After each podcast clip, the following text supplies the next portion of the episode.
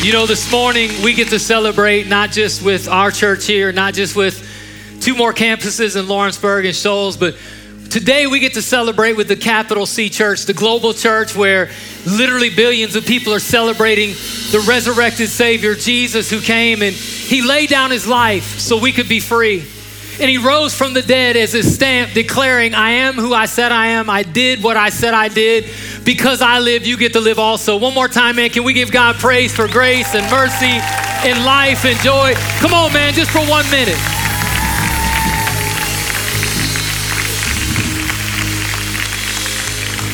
Just a few minutes ago, we got to celebrate with Abby her story and what God did for her. And it's my story too. God's done it for me. I know a lot of you in this room and a lot of you watching online, you've experienced the same grace and the same mercy where Jesus showed up and changed your life.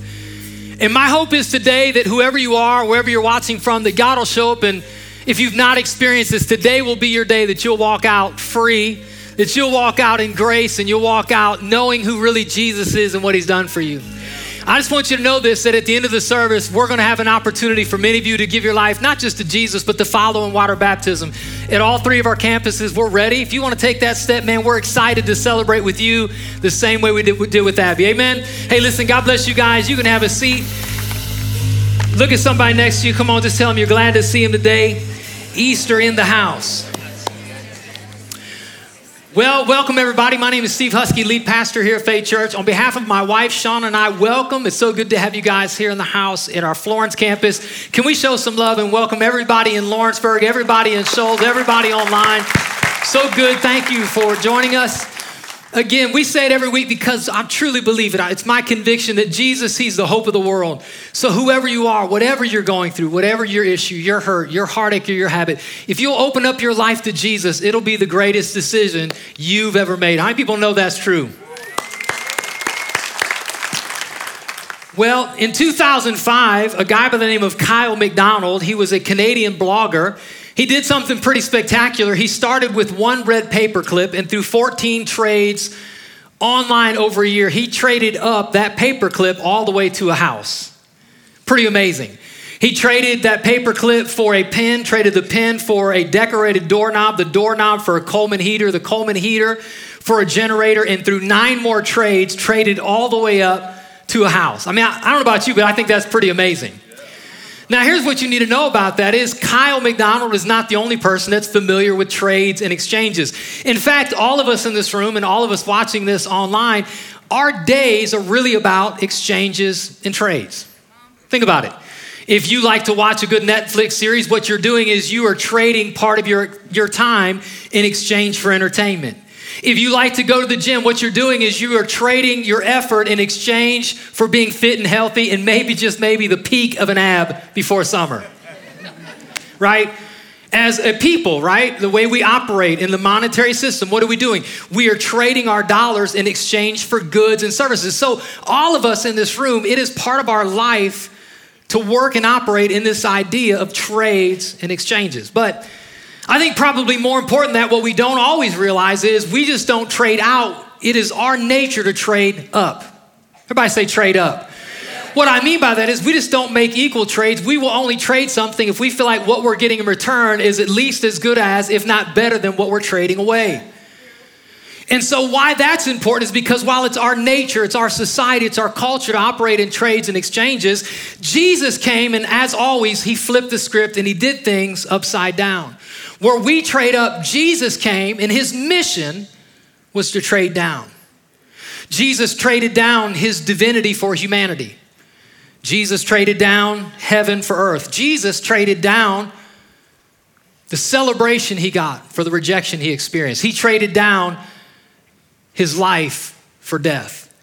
The reason that's important out of all these things is because at the end of the day, Jesus did what he did. He traded down so you and I can trade up. He came to take what we have and gives us give us what he has so we can experience true life change and eternal life in Jesus. Come on, is anybody thankful for the trade? So we've been having this conversation. What does it look like for us as Christ followers, as people to navigate these trades? We've been in this series for several weeks entitled The Exchange, where Jesus invites us to make some very specific changes that'll change our lives. Week one, we talked about exchanging lies for truth. That there are things that you believe about yourself, things people told you, things you've decided looking in a mirror. There's things we believe about ourselves, our body image, how we feel, and it's just not true.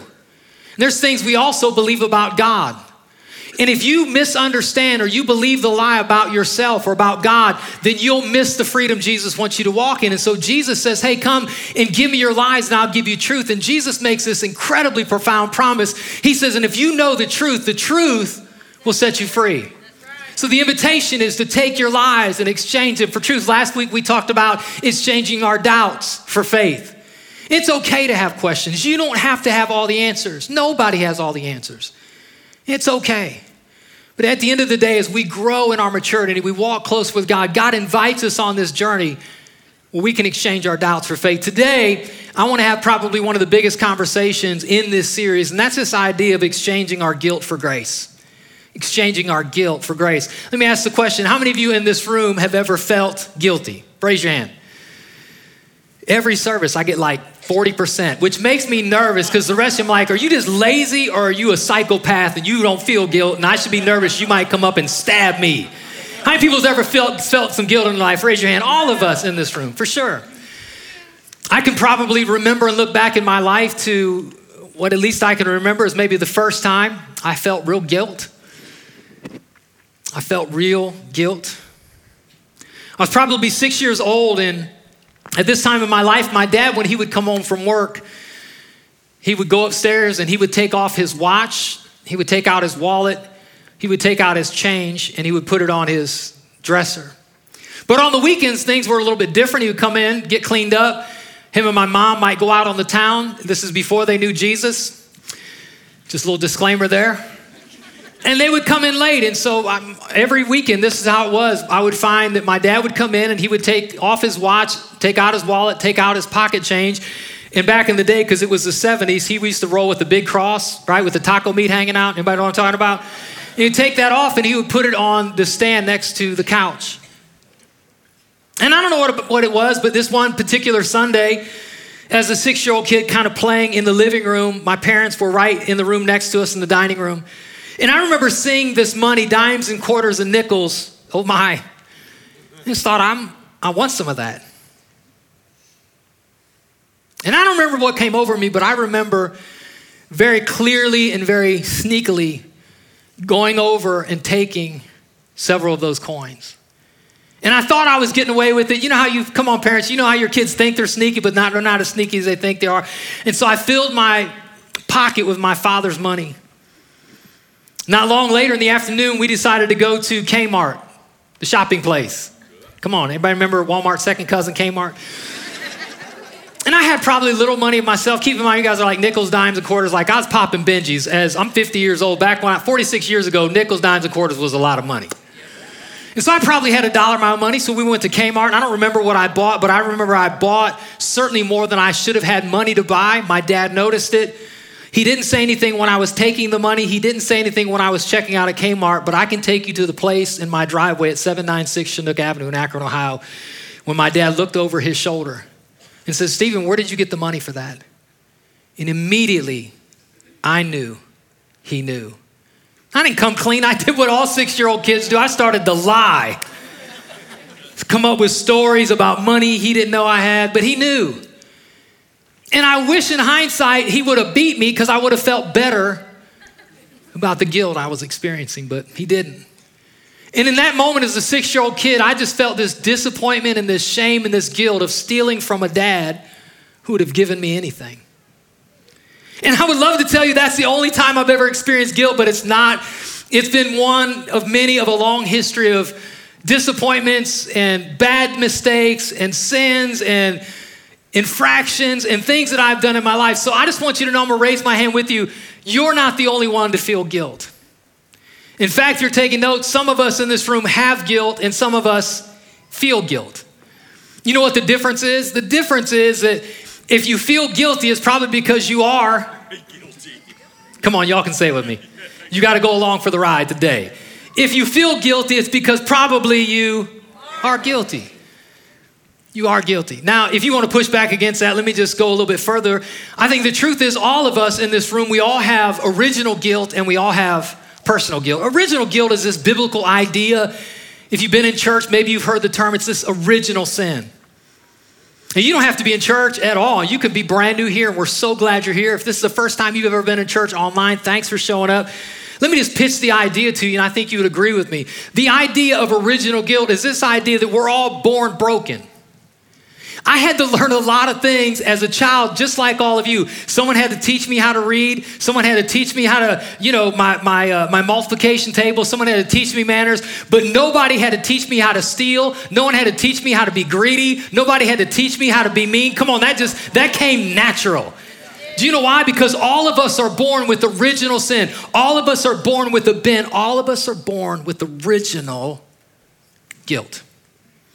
Now, if you don't agree with that idea, that's okay. Let's go further and say this. We just don't all have original guilt. We all have, say it, personal guilt. Which means all of us in this room, we've all made decisions and made mistakes that with it has come the burden and the weight of guilt. Because you're going to go home and eat a meal and then lay on the couch for the rest of the afternoon. This will be the only calisthenics you will have. So participate with me. Get your heart rate at least above 50. Raise your hand if you've done these things. If you've ever lied, stolen, cheated, lusted, hated, been unforgiving, talked about your mother in law. Oh. I was going to go with adultery on that one, and I decided not to. Hey, man, hold it up. Jesus sees it, brother. I see you. I mean, we can just go on, we can make lists for days, and at the end of the day, again, you don't have to be spiritual. You don't have to love Jesus. At this point, it's just this idea if we're honest, as a culture and as a community, and certainly even more important as individuals, we all shoulder, shoulder the weight of guilt. Guilt's painful and it's heavy. So, how do you govern guilt? That's what I want to talk about today. If we're all guilty, how do we govern guilt? And I just want you to know up front that today, all of us can walk out of the rooms at all of our campuses and you can exchange your guilt for grace. But I want us to lean into a conversation that Jesus has. It's found in the Gospel of Luke. You can turn there, you can follow the verses up on the screen. There's only two ways. If you're taking notes, there's only two ways to deal with guilt. And that is you can deny it or you can disclose it. Every other category, what do you do with guilt? How do you manage guilt? How do you navigate it? How do you get rid of it? How do you govern guilt? How do you shun shame? How do you overcome condemnation? You can either deny it or you can disclose it.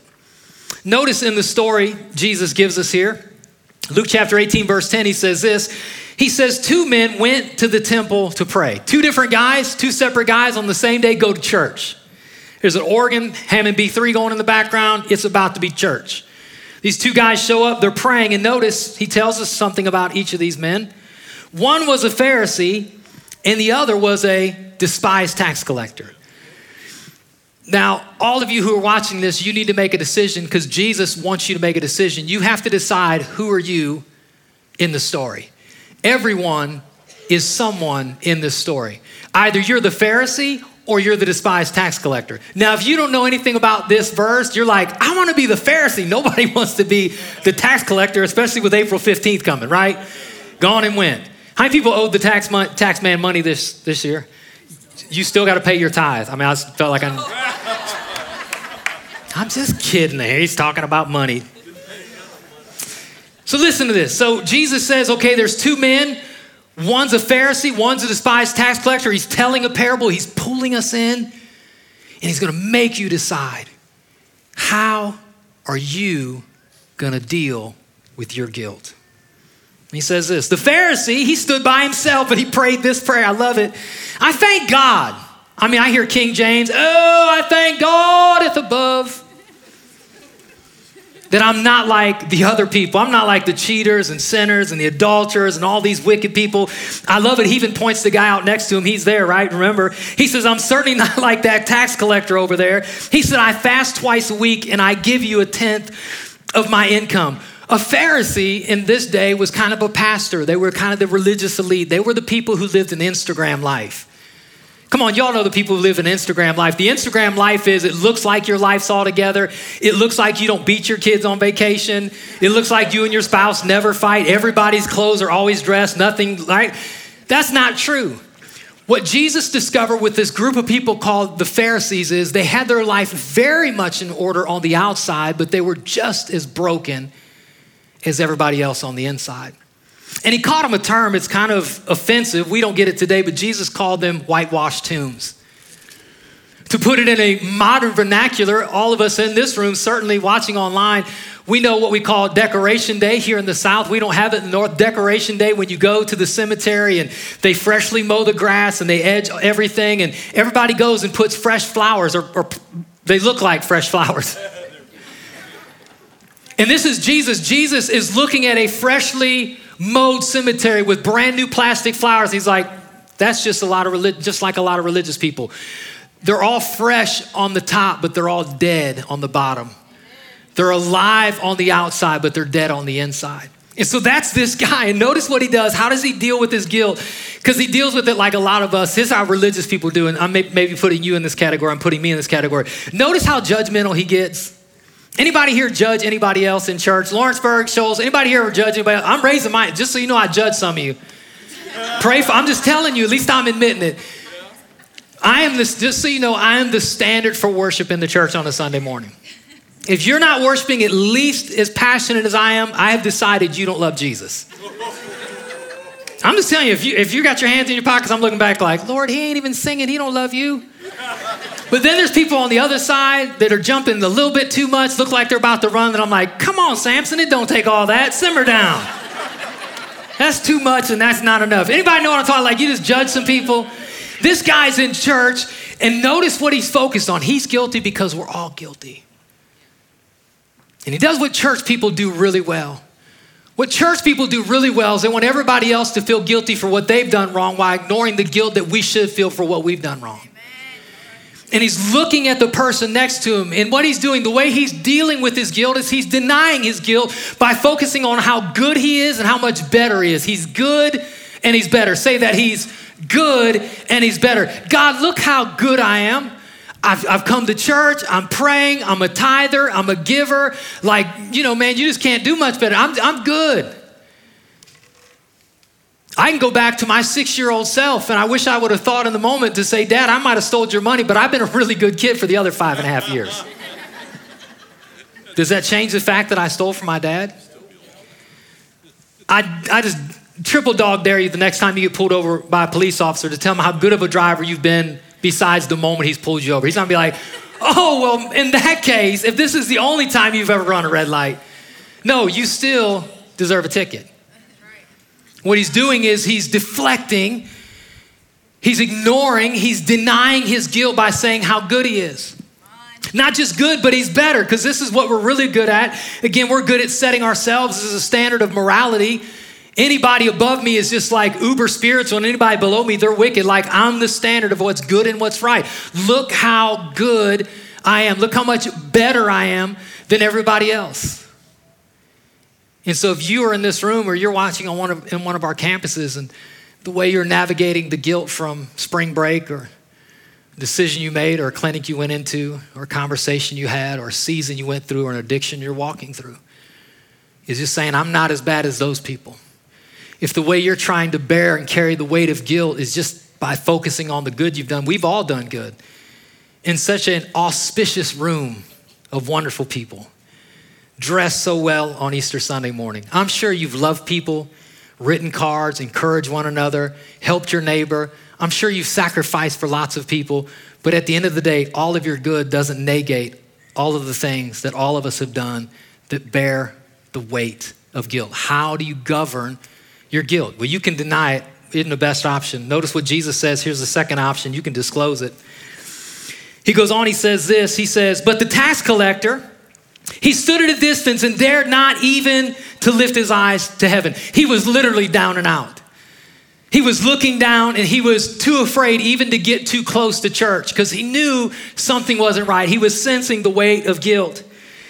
And he gets in the moment and he prays just like the other guy prayed, just like the Pharisee, the tax collector. He says this as he prayed, instead, he beat his chest in sorrow, saying, Can we pray this together? Here's his prayer Oh God, be merciful to me, for I'm a sinner.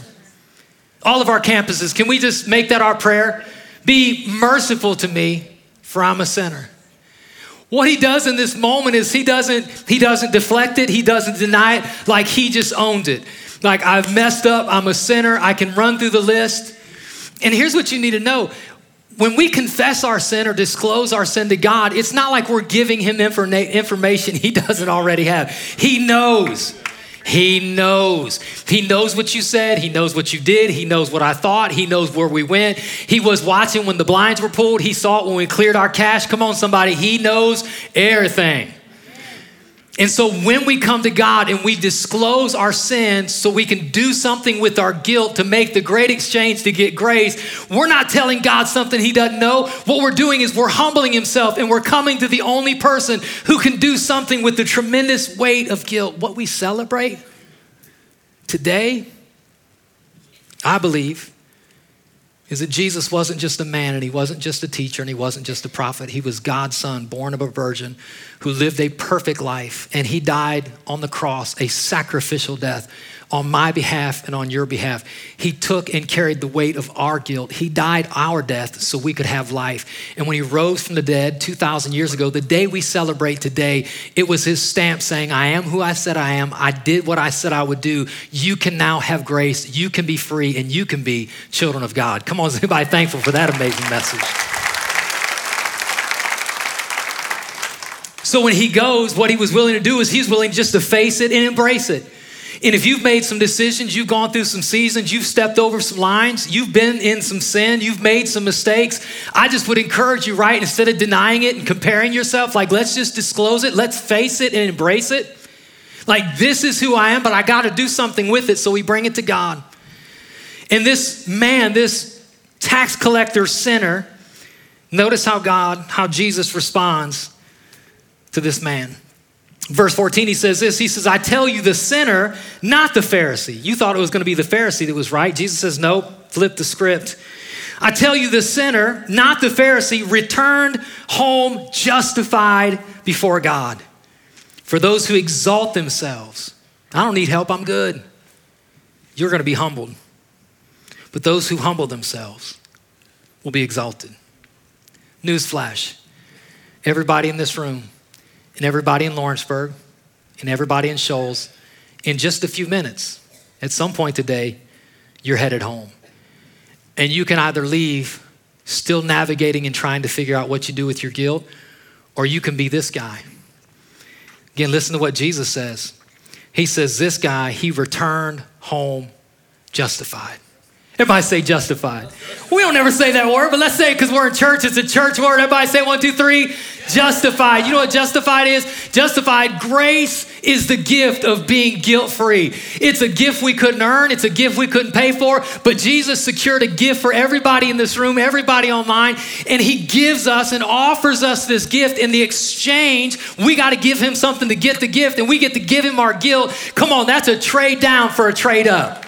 If you'll just give him your guilt, just humble yourself. God, I blew it. I messed up. I missed the mark. I made a mistake. I can't fix me. I can't heal me. When you come to him, I don't care who you are, what you've done.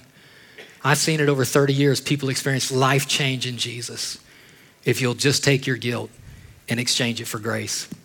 What is this idea again, this justification? Paul talks about it in Romans chapter 5, just a few more minutes together. He says, When we were utterly helpless, that's what's going to take you to God. Is when you reach a place that you realize you can't fix you and you can't do anything about the mess on the inside or the mess on the outside. When we were utterly helpless, Christ came at just the right time and died for us sinners. But God showed us his great love for us by sending Christ to die for us while we were still sinners, which means you don't come to Jesus and or you don't get right and then come to Jesus, you come to Jesus and then get right. You don't have to fix any, whoever you are, wherever you are, whatever you've done, ex- Jesus will take you exactly as you are broken, struggling, hurting, prosperous, accelerating, moving forward. We all need Jesus, and Jesus will take you exactly as you are. And when you come to Him, watch this, I love this. And since we have been made right in God's sight, say that we have been made right in God's sight. Say it again, made right in God's sight. Anybody been wondering, like you've been wanting to get a tattoo? That's a good one. I'll just drop that. It's never too late. Never too late to get some ink. This is what justification is. I love it. Here's what I found. I don't know if you guys know this, but it's hard to please people in this world. It's, it just is. I seen a, I came across a TikTok channel uh, about pastors, and it's pastor humor. You may not get it, but like it's, it's this this guy is trying to leave to go home to be with, be with his family, and and this guy stops and says, "Pastor, can I just have a minute of your time?" And so he gives this guy a minute. It turns into five minutes, ten minutes, an hour, two hours. This guy's pouring out his heart, and then he calls. Now his wife and kid is mad. They're mad at him because he missed dinner and you know. So then the other scenario is he's like listen man i would love to spend time with you but i made a commitment to be home tonight with my family for dinner. And then the guy calls and says listen i'm leaving your church because i it's like a, we feel like sometimes we're this is not a pity part but i'm saying like sometimes people are hard to please. Wives are hard to please and husbands are hard to please and kids are hard to please. The we can't please anybody or everybody all the time, but the person we need to please the most is the one who made it possible. You can come to Jesus and be made right in his sight, no matter who looks sideways at you from now on. When God the Father looks at you, he sees a son or a daughter of the Most High. You've been made right because you no longer carry the guilt. If you're guilty, or if you're not guilty, there's no reason to feel guilty. See, because some of us in this room, hopefully today's the day that you come and you do something with the guilt you're carrying. Some of you have already made this decision. And at some point in your life, you started into a spiritual journey and you had an encounter with God and you've heard this story that I'm telling you today about a God who loved you, who sent his son to die for you. And you made the exchange, but you still have this shade of shame on you. You still have a hard time praying. It's like, is God really going to hear me? You have a hard time coming to church, like walking in here, you're like, I don't know, because I'm still, I'm still not perfect. Newsflash, neither am I.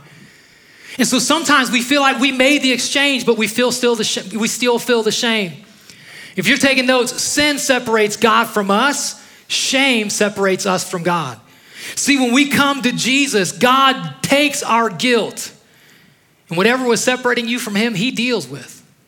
But you got to do something with the shame. And that's just to recognize, man, God has done enough. So if you're here and you love Jesus, but you wrestle with shame still, I want you to know, man, God wants you to walk out of here guilt free as much as anybody else. First John, he says this even if we feel guilty, because sometimes we still feel the weight of guilt, God is greater than our feelings and he knows everything. Dear friends, if we don't feel guilty, you can come to God with bold confidence. What he's saying is, listen, I want to do something with your guilt. If you've only tried to deny it, if you give it to me, I will take it and I will cover it and I'll forgive it. And if I've already forgiven you, but you still feel shame, he says you got to make a decision to get past your feelings because God wants you and I to have confidence in our relationship with him. Right. So if you're taking those last thought, you can't have guilt and have God. You just can't. Because guilt will make you hang your head low and think God doesn't love you. Guilt will separate you from a God who loves you. So the challenge today is I want to take the reality of a man who loved you enough, God's only begotten son, who said, Man, give me it. I'll take the weight you're carrying. I'll take the burden that's breaking you. I'll take the disappointment, the heartache, the shame, the guilt, the sin, the struggle. I'll give it to me. he says, When you give me what you have, I'll give you what I have. And I'll take, you, take your guilt and I'll give you my grace. And grace is being made right in his sight. Say it again, it's being made right in his sight. So if you're here today and you've never made that decision to put your trust in a God who loves you, if you've been wrestling with the weight of guilt, today at all of our campuses, I want to give you an opportunity to give it to him and let him give you grace. I'm going to pray a really simple prayer. If you've never given your life to Jesus or today you need to do something with the guilt in your life, just pray the simple prayer to say, Jesus, I believe that you are who you said you are, and you did what you said you did for me. I confess my guilt and my shame and my struggle. I ask you to take it, the weight of it, the separation of it, and give me grace that I can be made right in your sight. Thanks for being my Savior. Help me to follow you for the rest of my days. In Jesus' name. And everybody who agreed said amen. Come on, somebody. Hey, we're going to sing one more song before we go. Just want you know, man, thank you so much for coming. Thanks for being here. Stand to your feet. Listen, if you're here and you just prayed that prayer for the first time, or maybe you prayed it a while ago, but you've never been water baptized, I want to invite you today. I know you got places to go, people to see, but I want to encourage you to take the next step today in your spiritual journey. If you didn't come ready, we have shorts, we have shirts, we have towels, we have everything you need. At the, and if we get done with this song, in the back of our worship centers, at all of our campuses, you go back, people will be there to take you to the place. But let's worship one more song together before we go.